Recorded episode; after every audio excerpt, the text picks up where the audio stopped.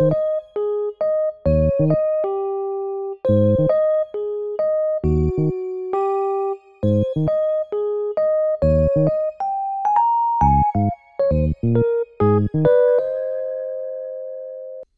to the To Read List. I'm Bailey, and this is a podcast where I attempt to get through the 128 unread books on my shelf. With me, as always, is my friend Toby. Nay.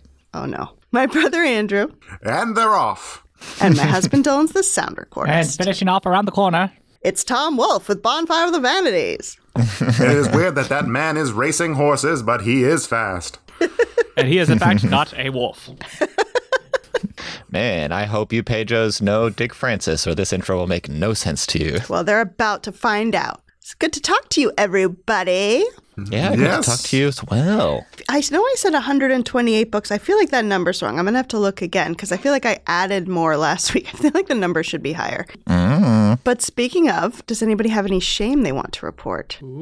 Whoa, straight into shame. Well, I have some other stuff that I want to talk about, so let's just get it out of the way. I mean, last week we did do 15 minutes of shame talk, so That's true. Um, well, you know what? I'll make it quick and painless. I have no shame. No shame whatsoever. you shameless little devil. I have a little shame this week, and I will I'll own up to it. It's nothing too crazy. It makes a certain degree of sense. I actually texted you guys about this uh, midway through the week, but I was working in Cambridge, Massachusetts, not Boston, this past week, and I arrived super early on Saturday before starting work on Sunday. So, you know, you have time to kill. What do you do? You look up what's nearby. What do you find? Maybe a bookstore. Specifically, what I found was Pandemonium Books and Games in Cambridge, Massachusetts. Which, if you've had a chance to go, Pejos, you'll know is the gift that keeps on giving. Because you walk into the first floor. I went there specifically because there was a D&D book I wanted to get. I wanted to get the special edition of the new Phandelver and Below the Shattered Obelisk. Don't worry about it. of course you did. Um, Duh. Yeah. So I go there and I don't see it right away.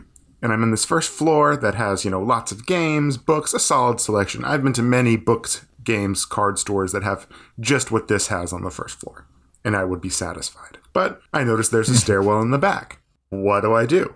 I go downstairs. What's downstairs? An entire fantasy bookstore with oh. every fantasy book I could imagine. Every series that I've had trouble finding the next books in, different editions of things. It's awesome. In that, a whole shelf of all of the fifth edition Dungeons and Dragons books, as ah. well as like third party published approved things as well. And then, if you keep going around, there's a whole play area where there was a Magic the Gathering tournament happening. So basically, this place has everything. Um, and then I did, re- I did then realize it was geographically the closest game and card store to both MIT and Harvard, and in fact borders the MIT campus. So they made a smart business decision going there. Very yeah, smart. yeah, a wise investment. So I bought um, continuations of a couple series I've been reading. I bought um, the Golden Enclaves, the final in the uh, Scholomance trilogy by Naomi Novik. Nice. So looking forward to checking that out. Uh, and I also bought Mind of My Mind, specifically in the same edition as my Wild Seed. Even after sitting in on the uh, review that Talia and I had of it, As I recall, you weren't completely negative on it. You did give me a major spoiler, which I'm trying to forget before I sorry read about it. that. No, it's okay. I didn't think I would read it. Um, Neither did But I. no, I'm, I'm I want to see what happens to these folks. Amazing. And then I also did, of course, pick up uh, Phandelver and Below the Shattered Obelisk in its uh, alternate cover, which is a green sort of um, like kind of punk rock looking one. Nice. Amazing. I also wanted to officially bring to the party Assassin's Apprentice, which I did not buy, but was given to Jillian. And from all the good talk that Toby's talking about this Robin Hobb series, the Farseer trilogy is officially in the running to be picked now. I have Assassin's Apprentice on the shelf. Cool. Very excited. Uh, while we're in this D and D vein, I just would like to indulge in a memory that popped into my mind of the time that I DM'd for various of our friends, and Dylan and Bailey. And in the first session, Bailey's character died, and so we just had her bring on her secondary character, which was just the same character but his cousin, and he was French. Yeah.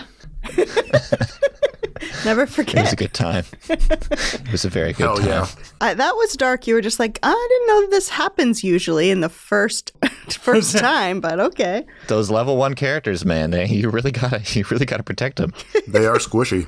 Um, well, I just got one shame, but you know, I hinted at it last week, which is I pre ordered the book Wellness by Nathan Hill, who did the Nix. This is his second book. It's apparently very Oh. good. Um, and I got a text from our bookstore saying it's in and it's signed. And so it, it was kind of cool because I knew it wasn't like a Cool. automatic text. It was like really the person. And I was like, exciting. Aw. So that was That's nice. sweet. But speaking of, you know, shame and adding to the to read list, um, Andrew, I would like to bring up something that uh, one of our Instagram followers and fans of the podcast, Max, uh, brought up on Instagram. Do you know what I'm talking about? Yes. I responded to his message, so I better. Max at Well Done Books. Indeed. Andrew, why don't you introduce it and then I will, you know, respond. Thank you for giving me warning that you would do this. Um, uh, yes, I can introduce it. So, last episode, we really went in on Bailey on some shame, and to be fair, she deserved it. Um, it there was a lot of it, Rude. um, but it had been a while since she had added. I suppose let's give her some credit there. So Max reached out, and you know, very caringly offered this thought, which is um, I'm not going to quote directly because we didn't wouldn't clear this with him, um, but Bailey does uh, get a lot of guff from us for all her shame.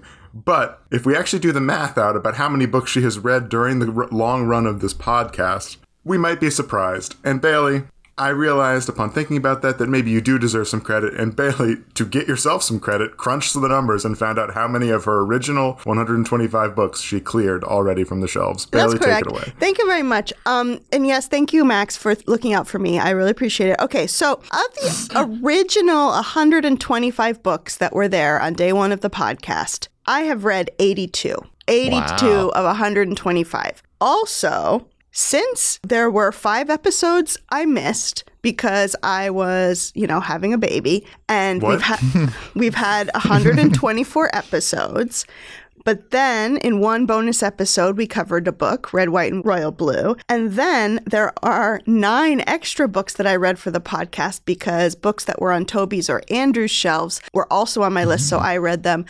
And there were sometimes I read several books, like for example, when I read Stephen King's omnibus of three books. So, all this to say, out of 125 books that I started with, I've read 139 books. So, Wow. Bailey, I have. Yeah. I Toby, I to think you're going to say- say the same thing as me. Take it away. Okay, yeah, I'm just going to say that would really impress me if this was a freaking math podcast.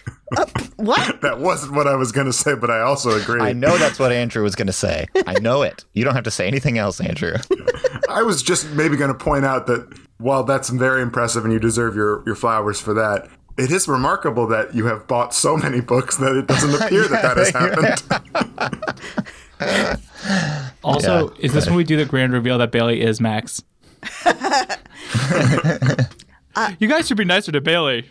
I don't think Bailey has the time to run the thriving Instagram and TikTok accounts that Max has. You should check it out, people. It's pretty good. Plug. Yes, bought, but also acquired. Like, I found a lot in little free libraries. A lot were given to me as gifts. A lot of were given to me as intentionally shame gifts. right, right. And, they, and for, for example, last week when uh, we did all those, how many of those were uh, were purchased versus? but sorry, the point of this is we do give Bailey a lot of, of crap, but you do read a lot, Bailey. Thank you. Yeah. We won't stop giving you crap, but Yeah. this time you get your reward. Thank you. Also, you know, as another plug for myself, I read a book off my list, an extra book. Um, it's called The Hunger by Alma Katsu. It's a horror, sort of vampire zombie version of The Donner Party. Oh, I've heard of this one. Is it good? I I gave it three stars. I found it was kind of in the middle. I really loved the concept, but then it, it was pretty slow concept's moving for me, and it didn't tie it up in a bow, as it were. Like I wanted sort of more, to be convinced more that the Donner Party were vampires or whatever. So Hmm. it ended up being three stars, but I think it's worth looking into because you know it's spooky season. Ah, yes. Welcome. Never forget. So anyway, thank you, um, and I will be taking all of the compliments every time. Oh, I just want to point out that I am have read 71 books. Uh, am on track to get to 100 by the end of the year. I have a schedule that is going well. I'm exceeding my goals and smashing uh, every hurdle in front of me. That is how you do hurdles, is you smash them down in front of you. And to give the official number here, that would put me at uh, 40 books ahead of schedule. Whoa, Andrew, Nice. congratulations. That's so impressive. Guys, Thank you. Wow, it's been a Andrew, few weeks since you're I got, such my, a got, my, great got my joy. your joy. Wow, to think of all the books that Andrew has read over the past few years. Incredible. Bailey, you do an amazing job. Bailey, you you're, read. you're I would not- Thank you, everyone. Every time I have to read, uh, sorry, every time I get to read a book for this podcast, I'm like, man, I'm glad I don't have to do two a month. I really enjoy doing it for the podcast, but I don't know if I could do two a month. So good job, Bailey. Thank you, everyone. I- I would argue that perhaps you're the driving force behind this podcast. Some would say. Unless you had something else you were going to say first, Billy. I was just going to say, nay. Anyway, I did read a book this week. um, I read Driving Force by Dick Francis. He's going the distance. Nay. He's going for horses. Yes, yes, all of those things. Okay, here's your logline. Driving Force, one of Dick Francis's multitude of mystery novels set in the world of horse racing, follows Freddie Croft, ex-jockey and current operator of a horse transportation company, as he tries to unravel the mysterious events occurring on his property after a hitchhiker is found dead in one of his vans. How many mysteries can you write about horse racing? Like, ah, Parent I mean, spoiler, we'll get to facts. a lot. Many, many, many. The mystery is who won the race. Yeah. uh, nobody was looking. Who won? Uh, a little more plot for you. Uh, Freddie, this horse transportation business he runs is pretty big. I kind of assumed when I read like the back jacket, it was like, oh yeah, he's like moving a horse or two. No, he's got like half a dozen drivers. He's got multiple vans. He's got two secretaries. It's a whole big thing. Um, and his number one rule for his drivers Don't fall in love. Don't fall in love. All right. No, his number two rule is is don't pick up hitchhikers.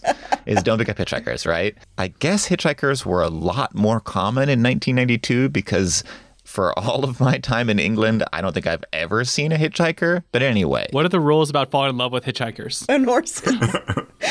well, that that's you know that's self-explanatory. Of course you don't. So anyway, uh, he has a bad employee that he really hates. He like does a lot of hating of his bad employee and a lot of like crappy boss stuff, but we'll talk about that later. Um, his bad employee picks up a guy, of course, picks up a hitchhiker, and this hitchhiker has the gall to die in Freddie's van, and Freddie is pretty bothered about it. You know all those hitchhikers that just go around dying to inconvenience people? Uh huh. That's the second rule. No dying on company property. uh, he's pretty cold about it. It kind of sets up his character as kind of, um, you know, a kind of typical male thriller protagonist where he is kind of able to take whatever the, the world throws at him. Um, and he's the boss and he gets, you know, he's just kind of like, oh, this will really throw a wrench in my business. But he takes care of things. Um, he contacts the police. It's a little bit mysterious. Shortly after this, his mechanic, who's actually a really likable character named Jogger, um, who speaks in his own version of Cockney rhyming slang, uh, Jogger looks beneath the van that the um, hitchhiker died in, and it fi- he finds like this weird metal box that has been attached via magnet underneath the van. And the box is empty once they get it open, but it is weird. It seems like someone is attaching things underneath Freddie's vans. And when Jogger checks the other vans, there's more weird containers magnetized to the vans. So something is going on. Someone is attaching things to Freddie's vans. We don't know what's in them. This guy has died. And then this is like getting into a little bit of spoiler territory, but spoiler alert for my review i'm not going to recommend that you read this book so i don't care. Uh, jogger is brutally murdered. He's found on the property. He's found like in the pit that you know if you go to like jiffy lube you know how the guys have those like big pits under the cars that you can drive over and they work? He's found like in the pit with his neck broken. Jogger, no! And that ruined my shipping of the whole book.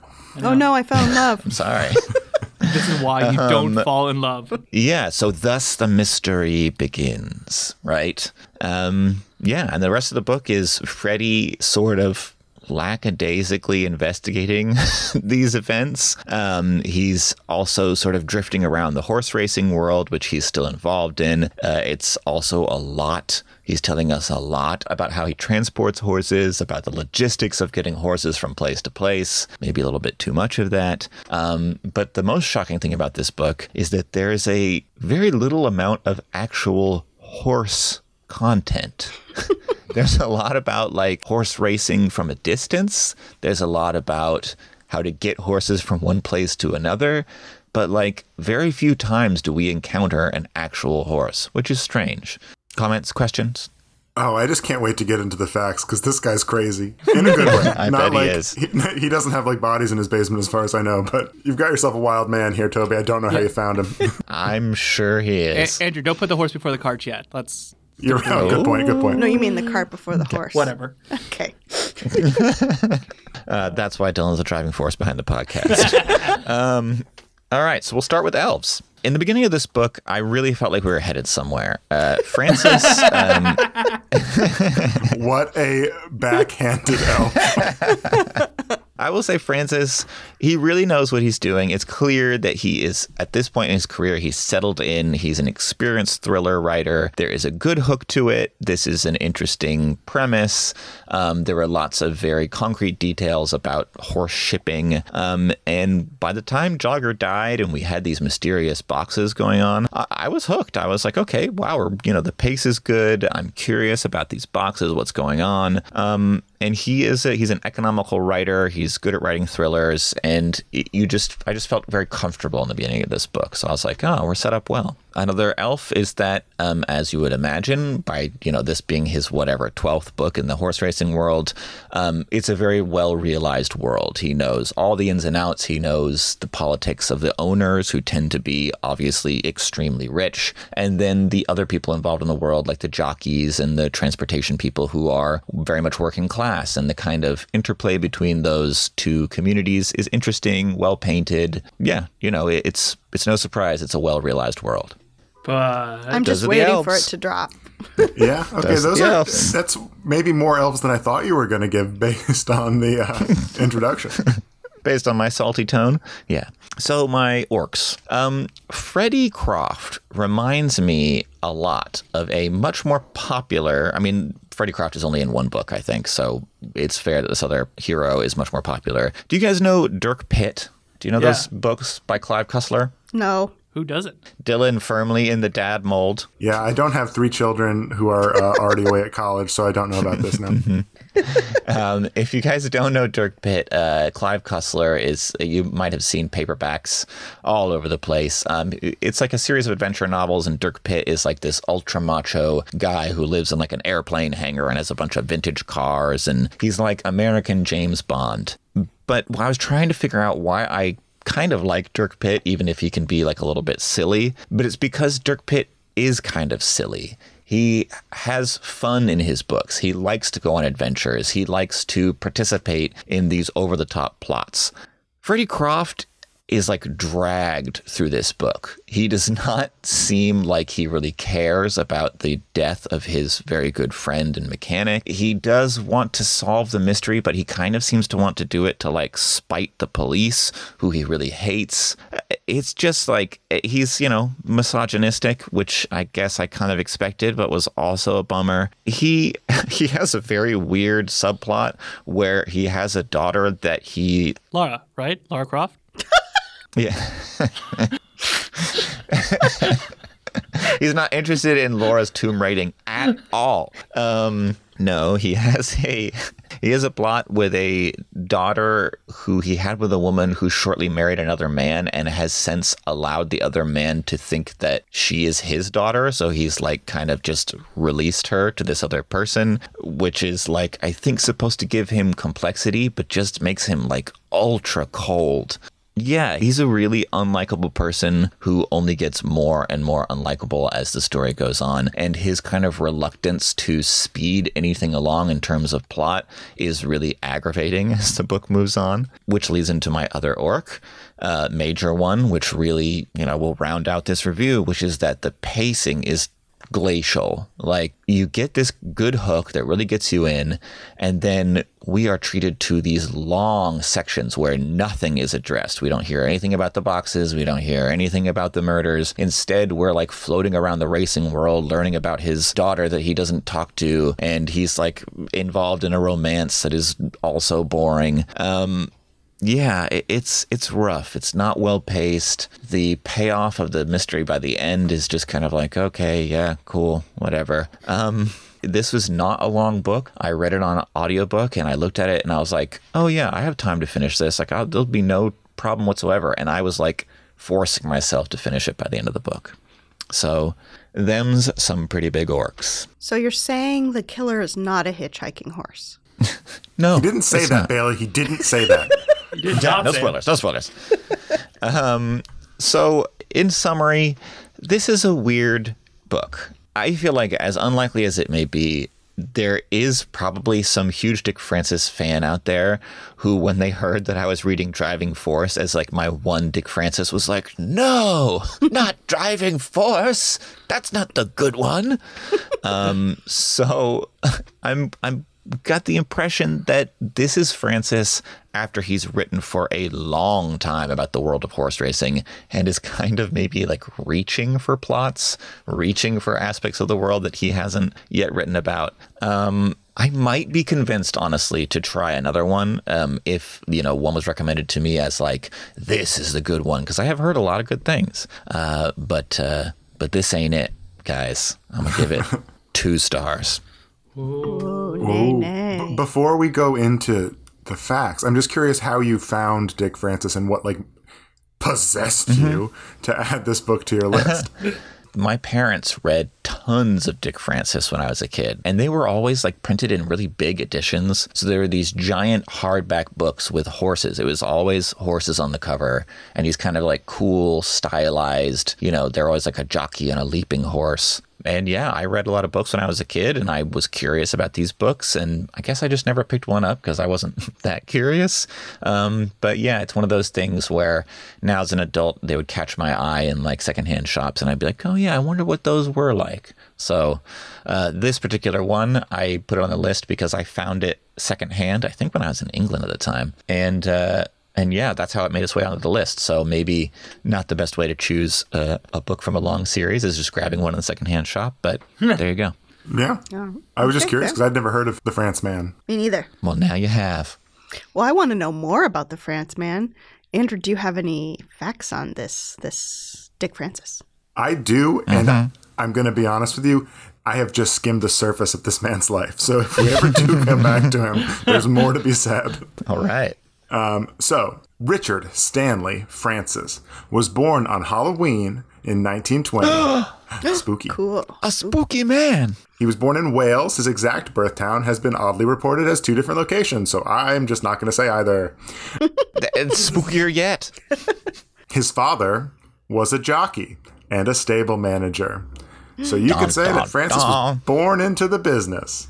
Would you say it runs in the family? Horse rules everything around me. Nay, get the money. Please pay me for doing with horse stuff.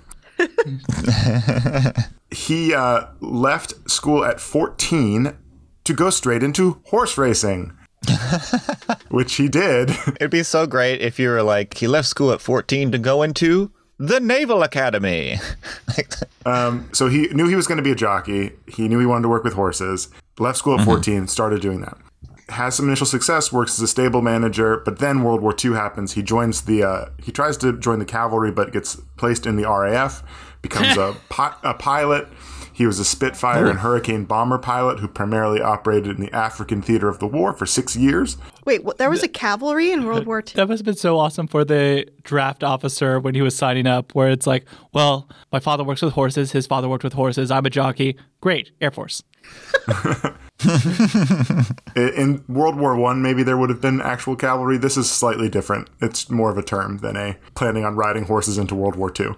Um, Okay. they just, that's how they tricked Dick Francis into getting into a plane. They were like, yeah, it's the cavalry. This just is climb this on is in. this is a steel horse you ride. Um, Bon Jovi. so he uh, has a distinguished career in the RAF. After the war, he returns back to horse racing, but. Before that, he met his wife, Mary Margaret Brenchley, um, at a wedding in 1945. They both described their meeting as love at first sight, and Mary would have an immense impact on his writing career. More on that later. So, you're probably wondering uh, how he got into writing, and I'm not going to tell you that because he had a whole career first as a celebrity horse jockey. Ooh. Ooh. He was like the best horse jockey or one of the best horse jockeys in all of England to the point where he won over 350 races, captained the national hunt, and rode the Queen Mother's horse in the Grand National. Wait, he's Wow. that Dick Francis? You joke, but in the 50s, this was a big deal. I'm just um, picturing Megan Rapinoe like stopping soccer and like suddenly writing mystery books about soccer. It's like that. it could happen. She just retired. There you go. Um, That's true. Yeah. Uh, unfortunately, the most notable uh, part of his horse racing career came in the Grand National, where he was racing the Queen Mother's horse, whose name was Devon Loch, who went ahead with only a straightaway left to win. So, like, just basically running it out, has the victory, inexplicably jumped, and then sat on its stomach. What? What? No one knows why. Could you read that again um, in a really fast voice? No. And the horse is sitting on his stomach. What? Why is he doing this? Um, Francis would cite this as one of the biggest regrets of his life, though the Queen Mother would just say, that's horse racing, or something to that effect, is what she's quoted as saying. She was also hanging out of like a Looney Tunes, like, you know, one of those circles at the end. Yeah, exactly. Eventually, after a series of injuries, uh, the Queen Mother, by proxy, encouraged Dick Francis to retire because he kept falling off horses. What an ignominious end. well, he was just getting older, and she's like, "You, you don't need to keep doing this. You've had your success. Um, It's uh, maybe time for someone else to take the reins." But Dickie Frank wasn't done. He pivoted into writing because he was approached to write an autobiography um, and was offered a ghostwriter. Uh, Francis, my boy, said no way and wrote it himself. It was a memoir called The Sport of Queens, which was published in 1957. It was a very big success, and he turned this into a job as the racing correspondent for the Sunday Express, which he did for about 15 years. Five years later, in 1962, he published his first novel, Dead Cert, um, and would go on to write more than 40 more. Oh my word. Yep. He published a novel every year, with the exception of 1998, which was actually when he published a, a book of short stories. Um, and uh, more remarkably, very few of these books actually use the same characters. There's one that has the same protagonist in four books, and one that has the same protagonist in two. The rest of them are entirely new. Are they every all time. horses? Wow. Oh, they're all set in the horse racing world. Yes. Wow.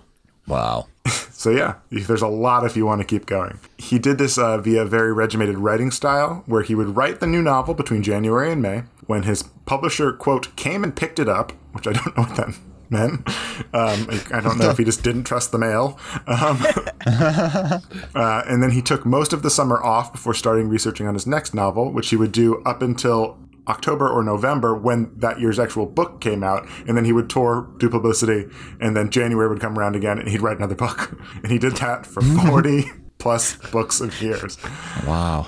And it also, in some interviews, suggested he didn't particularly love writing, um, but he liked to keep himself occupied. Well, he would have, Yeah. but his wife was in the doorway going, and he picks up the pen and he writes the first paragraph.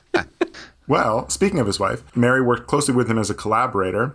Uh, she often brought her own influence, influences in based on her own interests. She was also a certified pilot and ran an air taxi service, I think moving horses and things like that, or moving like horse jockeys around to different races. And she would just fly them around places. Uh, So she was a pretty cool lady. Um, and that actually became a plot point in a few of the novels. Um, here's a quote from Dick Francis about his work with uh, his wife, which was Mary and I worked as a team. I have often said that I would have been happy to have both our names on the cover. Mary's family always called me Richard due to having another Dick in the family. So I am Richard, Mary was Mary, and Dick Francis was the two of us together. Okay, oh, but it, but it was really kind of your name though. So. Yeah. Yeah, Well, well, I guess you can't really look a gift horse in the mouth, so. Dylan's sitting on that one. I feel like Dylan ha- is looking at an iPad when it's all bold, like a bunch of horse horse terms. pun, okay. horse pun one, horse pun version three. That's my research. There you go. Um, he also later in his career co-wrote a few novels with his son Felix. Eventually relocated to the Cayman Islands, where he retired and kept writing. He died in 2010. Before he passed away, he received too many awards to list, and also uh, Commander of the Most Excellent British Empire, aka a CBE. Wow. Wow. I hope Felix hates horses. I think uh, I think he actually worked in the horse transportation business.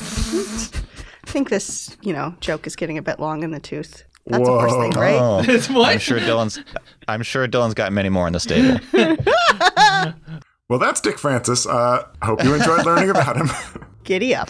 Excellent research, Andrew. That was uh, what a life. that is the very top skimming of Dick Francis's life. Nice. All right, so that is Driving Force by Dick Francis. Two stars. Nay, nay. Two stars. Nay. Well, Andrew, you were just bonfire with that research. I have to commend you.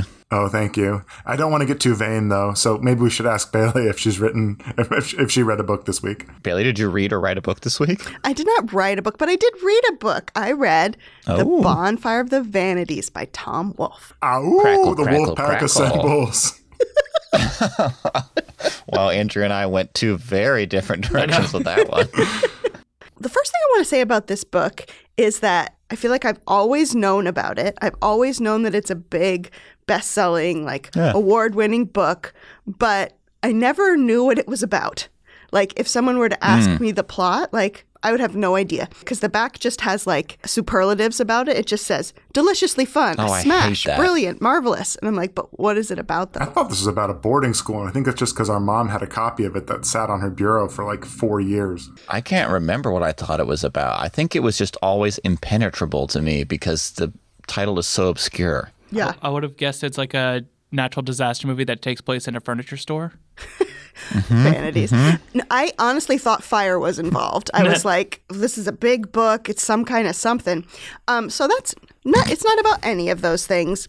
I will tell you what it is about. Um, this book is a satire of 1980s New York, and it follows three male characters. A man named Sherman McCoy. He is a self proclaimed master of the universe. He's a bond salesman on Wall Street, and he, you know, deals with hundreds of millions of dollars in sales, and he's living the life. He's got this fancy Park Avenue apartment. He's got a wife and a daughter, and he's got a beautiful mistress, and he's driving his Mercedes, living his life.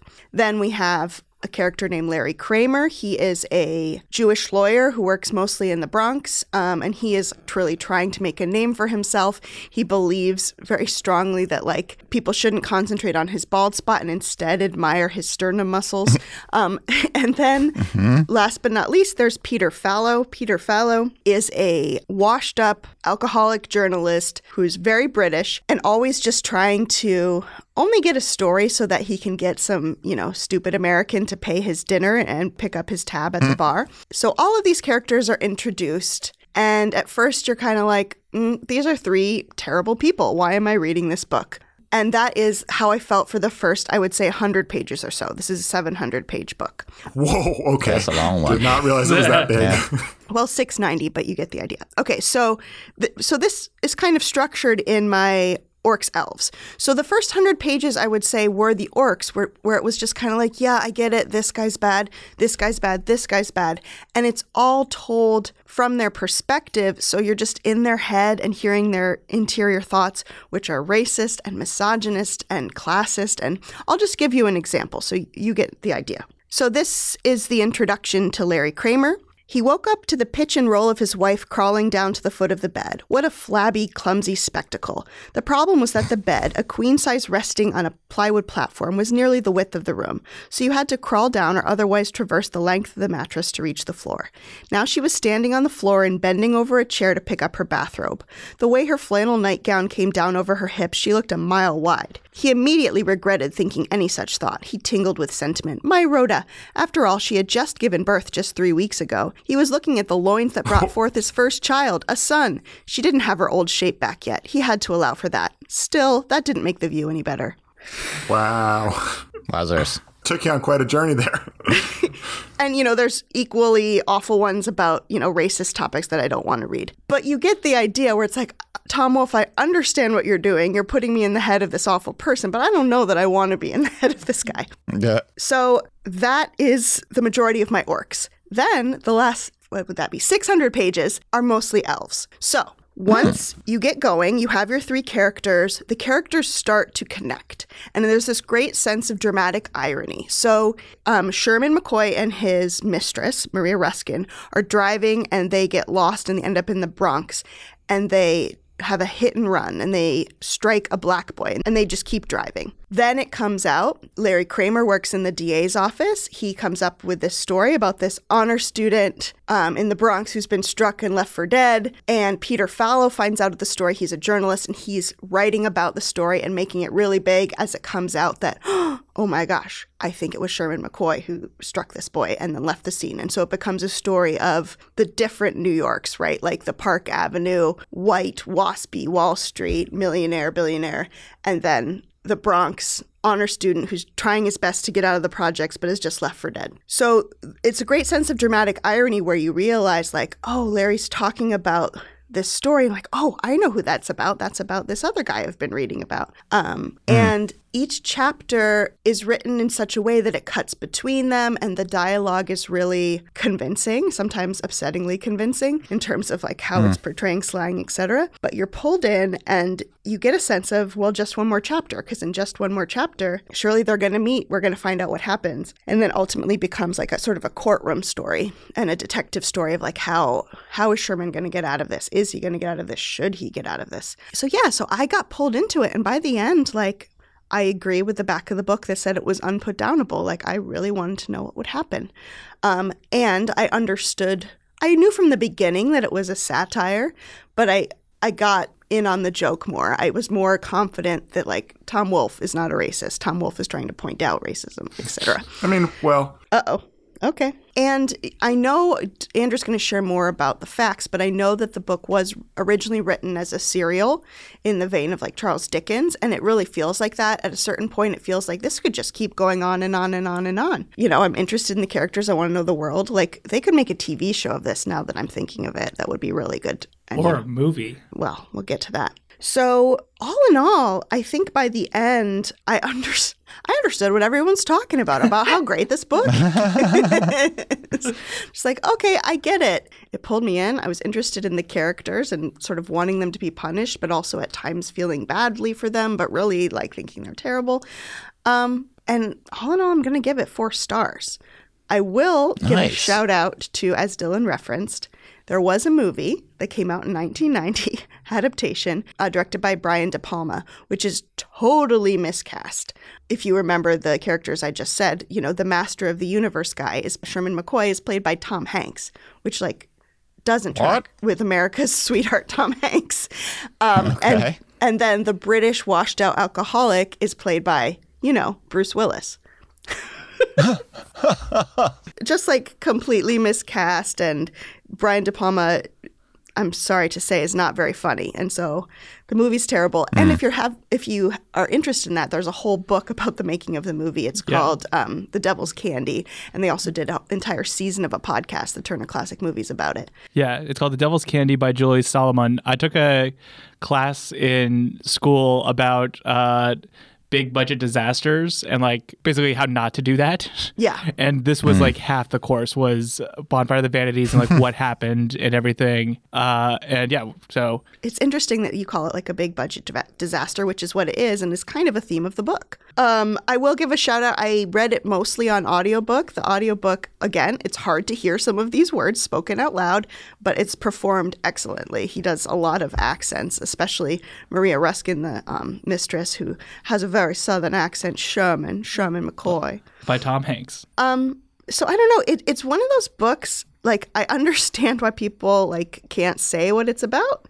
because it's like it's about so many things, and yet really about just one thing, which is 1980s New York, and it does it well. And I will give it four stars. Nice. I think you convinced me to give it another shot because I I DNF'd this book fairly early. I DNF'd it um, after the kind of inciting incident that you mentioned with mm-hmm. the hit and run. Um, I think it was one of those things where it was like I was not in the best mood in my life, mm-hmm. and if I remember correctly, this book gets like pretty into how broken the justice system is. Oh yeah, and like how irredeemably broken it seems and it was just so depressing to me that i was just like not in this season of my life and i put it down but yeah you, you convinced me i might pick it up again. Well that's fair. And honestly if i weren't reading for the podcast i probably would have stopped around that point because like that's where the orcs mm. were. But then yeah. it started to get better pretty much you know after that. So i'd say give it a try. Nice. That's all i have to say well that's just your opinion bailey Andrew, give us the facts. Just the facts. All right. Well, I'll throw out a whole chunk of my facts, which were about the movie, because we've already covered Tom Wolfe. Um, no, say more. there's no. You guys covered. You know more about it in this class you took and book you've read than I did from looking at Wikipedia.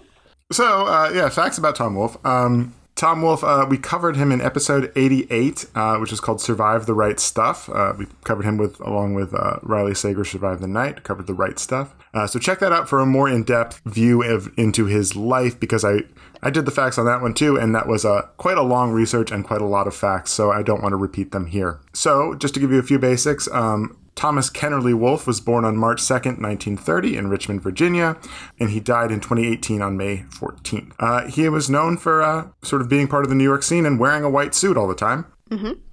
And also uh, pioneered new journalism, which was a method of mixing literary techniques with more traditional reporting. Uh, he came to prominence with his book, The Electric Kool Aid Acid Test, which um, wa- followed Ken Kesey and the Merry Pranksters. We've covered sort of a little bit about Kesey as well. So check our backlog. We got a lot now. Yeah. And then he went on to publish The Right Stuff, and then Bonfire of the Vanities was his first novel. Also, as Bailey alluded to, The Bonfire of the Vanities was conceived as a serialized novel, No way. just like that nasty little guy, Chucky Dickens. Um, and it was published in 27 installments in Rolling Stone. Wolfe then heavily revised it before publishing it as a standalone. He took about two years to do that. So, um, I I have an additional fact to just you know piggyback. Can you maybe let me finish my thing because I think it might be covered. Okay. If it is not covered at the end of the section about serialized things, please then throw it in. Okay. Bailey is Bailey is definitely the kid who keeps raising their hand in the middle of the lecture, and the professor is like, "Excuse me." Wait till the end for questions. Yeah, well, okay. Was your fact going to be one of the most significant differences is that Sherman McCoy's profession was changed? Originally, he was a writer before being made a bond salesman. No, it was not. Was it going to be that? Please have the rest of every fact, every single fact for the rest of the facts be like, "Was it going to be?" was it going to be uh, the idea for the book came from Wolfe observing court cases and following along with the Bronx Homicide Squad? No. was it going to be that Wolfe, however, was suffering from writer's block and conceived of this idea to write the book in small published sections? Owing to his reputation, he received an advance of $200,000 to write this, and the deadline helped ease his writer's block despite him never having written a novel before. Yes, that was the one. Wow, we got there. Andrew, did you, did uh, you find any research that do you know that he always wore a white suit? Did you know he was born March 2nd, 1930? The title. Andrew.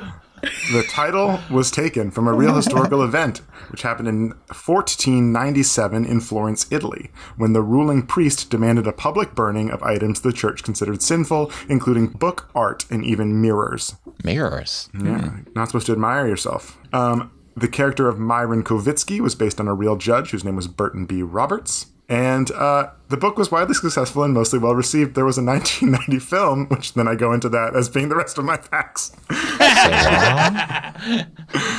My favorite fact, actually, that you did not throw in there was that the cinematographer, someone involved in it, spent a lot of time calculating exactly when a jet would land with the sunset exactly behind it in JFK. Like, did math to figure out this day, found that plane, and spent thousands and thousands of dollars to get this shot, assuming it would be central to the film, and then it shows for eight seconds in the final cut, eight or ten seconds. You mean in the it's an final cut. eighty thousand dollar shot? It's an eighty thousand shot dollar shot of the Concorde, and, Oh my God. Brian De Palma bet the cinematographer hundred dollars that he wouldn't include the shot in the film, and so then he was like, "I have to make the best plane landing shot ever," and so he did. Look, Dylan and Bailey, you guys don't do jack research ever, all right? Andrew and I are over here busting our butts. I sympathize with you, Andrew. It happens all the time. Yeah, especially when it's a repeat author where you know you have to get weirder stuff. but no, no, just research it all and bring it up during your review. Anywho, that's Tom Wolfe. Maybe we'll read another one of his books later. Hey, I paid for a film degree to do. I watched a few YouTube videos. Amazing research, Andrew. You do a great job every time you do it. I'm sorry, Andrew. It's Good okay. facts. It's okay. Just maybe ask what I've done for facts before you focus so much on a non-book related thing. anyway, so so that is Bonfire of the Vanities by Tom Wolfe, four stars. Nice. Andrew, I hope that you've forgiven me um, for five seconds I ago. have I have forgiven you. D- have you made any games, you know, to lighten the mood? It's very tense here, but yes, I have made a game. Okay. The game this week is horse themed, not hit and run themed. Oh, good. Yes, I think that's good. The name of the game this week is It's the Triple Crown, you clown. Nice, nice, aggressive. Yep. um, the way it'll work is Is it going to be a game based on horse names? yes, it is. Yes. There have been 13 winners of the American Triple Crown, which is winning the Kentucky Derby, the Preakness, and the Belmont Stakes throughout May and June. Uh, What I'm going to do is give you six of those horses, as well as names that sound vaguely like them, and you'll have to guess what the real one is. So, the way the game is going to work is you will each take turns to avoid the buzzing in. I will read the three horse names, and you will say what you think is the right answer. If you get it incorrect, your opponent will have an opportunity to steal. Make sense? yes. Got it. Yeah, yeah. Bailey, you get to go first. Yep. American Hustle, American Pharoah, American Animal. I think it's American Fair. No, sorry. Yeah, American Pharoah. That is correct. One point to Bailey. American I knew that Hustle one. is a movie. It's true. So is American, Animal. American Animals. animal is a dog. It's also true. Uh, Toby, your turn. Got it. Okay. Justify, Justified, Timothy Olyphant. I knew I knew that was coming. Um, I'm gonna say justified. I'm sorry, Toby, that is incorrect. Bailey, you have an opportunity to steal.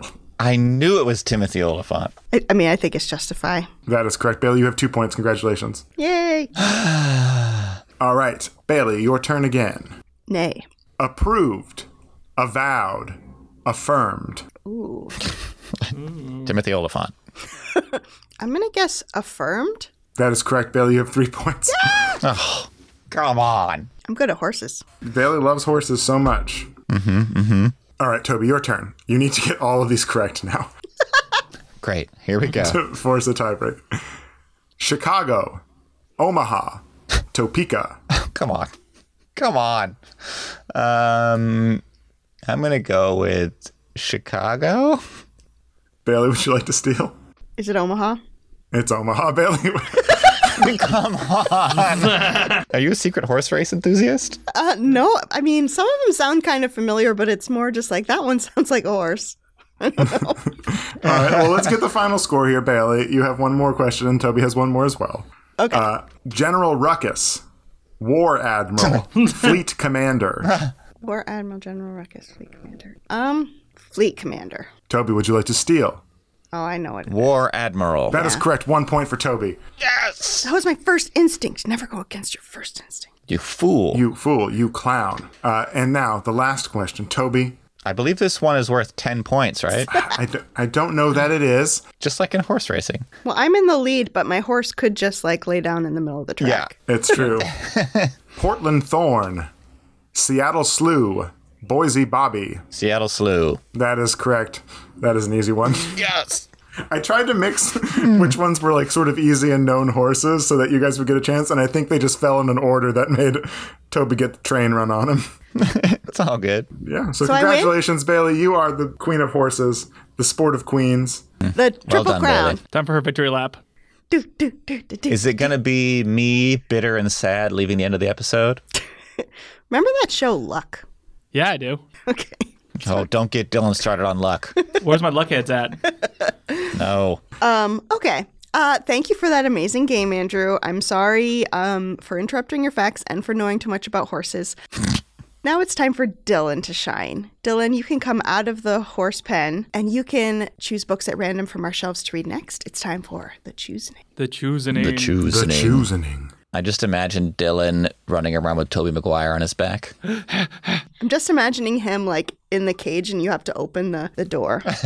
Yeah. Well, for Bailey, I would have picked a book for you, but you know, I've just been gone away at the Trojan War for so long. Uh, but maybe my daughter Maggie might be able to help you out. Picking a book number 26, Electra by Jennifer Saint. Mm. Whew, Ooh. Well, I think about the Greek Empire all the time.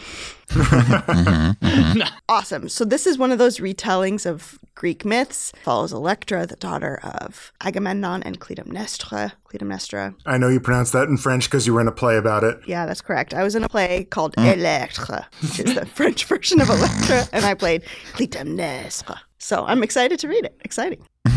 And Toby, you know what book I picked for you, right? You know, I have a, I have a foreboding, and I'm just gonna say it in case it's correct, and I get to freak out. I have recently trimmed my list down, so I want to read every book on there except for one, which is the stupid book that you guys picked up for me, the Clive Barker book, Coldheart Canyon: A Hollywood Ghost Story. I really hope it's not that. Toby, Toby, Yeah. you know me though. We've known each other for so long.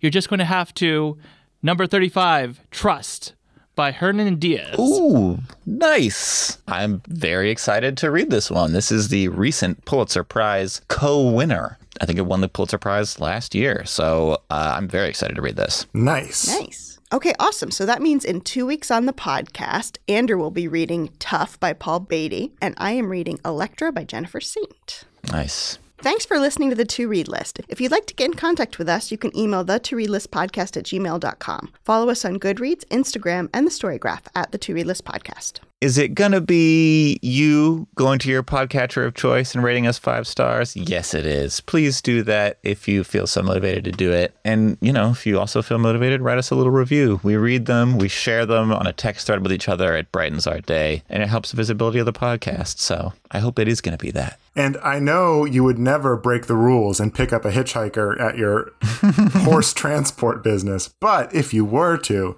I recommend telling that hitchhiker you pick up about our podcast because word of mouth is our best way of finding new listeners. And we really appreciate getting new exposure to hitchhikers. Mm-hmm. Thanks to Toby and Andrew for co hosting the podcast with me, to Dylan for sound recording, and to Miss Jillian Beth Durkee for composing our intro song. See you in two weeks. Happy reading. Books, books, books, books. books. Nay.